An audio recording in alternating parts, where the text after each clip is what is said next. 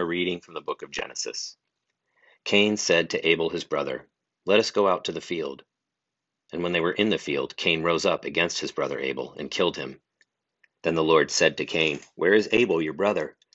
He said, I do not know. Am I my brother's keeper? And the Lord said, What have you done? The voice of your brother's blood is crying to me from the ground.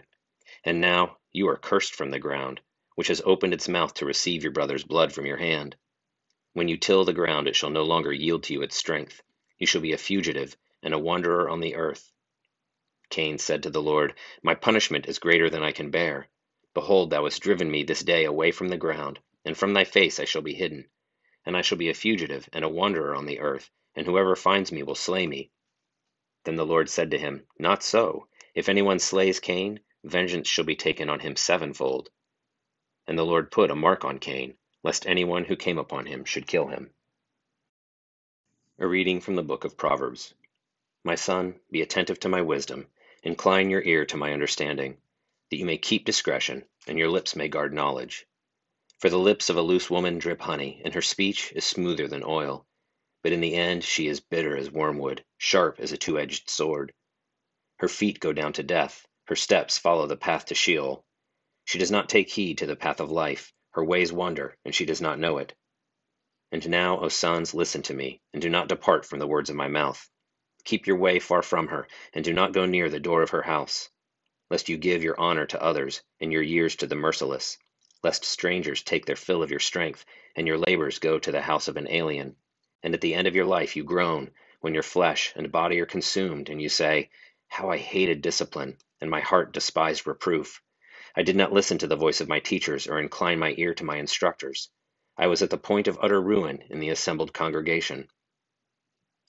Drink water from your own cistern, flowing water from your own well. Reading from the prophet Isaiah.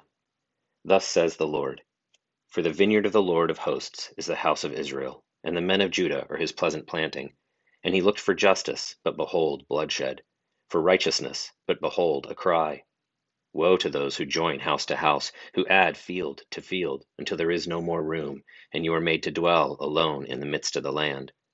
The Lord of hosts has sworn in my hearing Surely many houses shall be desolate, large and beautiful houses, without inhabitant.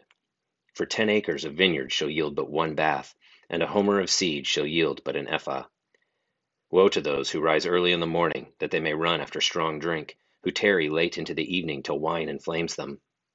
They have lyre and harp, timbrel and flute, and wine at their feasts, but they do not regard the deeds of the Lord, or see the work of his hands. Therefore my people go into exile for want of knowledge. Their honored men are dying of hunger, and their multitude is parched with thirst. Therefore Sheol has enlarged its appetite, and opened its mouth beyond measure, and the nobility of Jerusalem and her multitude go down, her throng and he who exults in her. Man is bowed down, and men are brought low, and the eyes of the haughty are humbled. But the Lord of hosts is exalted in justice, and the holy God shows himself holy in righteousness.